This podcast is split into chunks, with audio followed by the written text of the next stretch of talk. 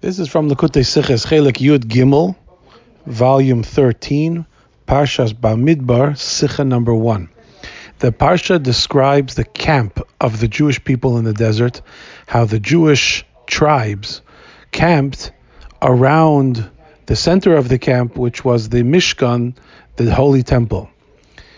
And together with Rashi, we learn that the Jewish camp around the Mishkan was distanced 2,000 amas from the Mishkan, which is uh, something like 3,000 feet from the Mishkan. And the Rebbe explains the reason why the Jewish camp was placed at a distance from the Mishkan because it was forbidden for a Jew to come uninvited into the Mishkan a Jew who was not eligible, etc., who was not part of Shevet Levi, who was not to work there to work or to bring a korban, was not allowed to come there, and it was hazardous spiritually for a Jew to come there uninvited. And therefore, as a precaution, the Jews were placed at a distance away from the Mishkan. But then the question becomes the opposite. Why were they only placed 2,000 amas away from the Mishkan? Why wouldn't the Jewish camp be even further away, perhaps a mile away from the Mishkan? And the answer is on Shabbos, there is a limitation to how far a person is allowed to walk over uninhabited land.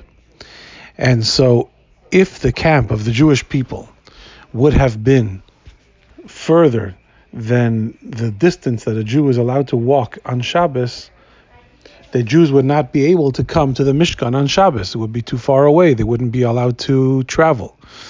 So therefore, in order to allow that on Shabbos the Jews should be able to reach the Mishkan, they were placed only 2,000 amas away and not more.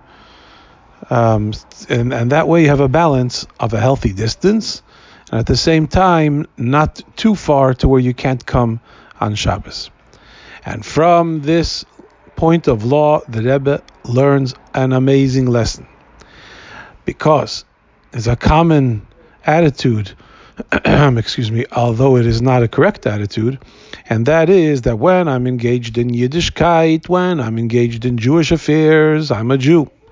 And when I'm engaged in my own private affairs, then I am myself. In other words, when I'm in my holy place, or eh, or eh, or when I am in my holy moment, then I am holy. And when I am engaged in just the mundane activities of life, then I am mundane. The Torah, on the other hand, says no. You have to be holy. You have to be a holy person, and a holy person, no matter where he or she is, or what what day it is, or what they're engaged in, if they're essentially holy, then they're holy all the time, even when they're doing things that are mundane. It's all done in a holy way with a holy purpose, etc. But how is that possible?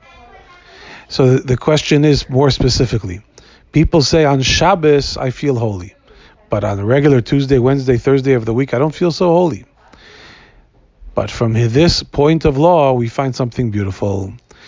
The Jewish people were allowed to be closer than they otherwise would have been to the Mishkan because of Shabbos. And it wasn't that on Shabbos the camp moved closer to the Mishkan. They were closer to the Mishkan every day of the week because of Shabbos. So the same can be said about life. That if the Mishkan represents holiness and godliness, and we, each one of us, represents the Jewish camp, then however holy we feel on Shabbos, we should feel a glimmer of that holiness every day of the week. Because the closeness that we experience to God on Shabbos affects not only Shabbos, but it affects the whole week. Because of Shabbos, we can be closer to God than we otherwise would have been. It gives us the ability to be holy even on a day that doesn't seem to be especially holy.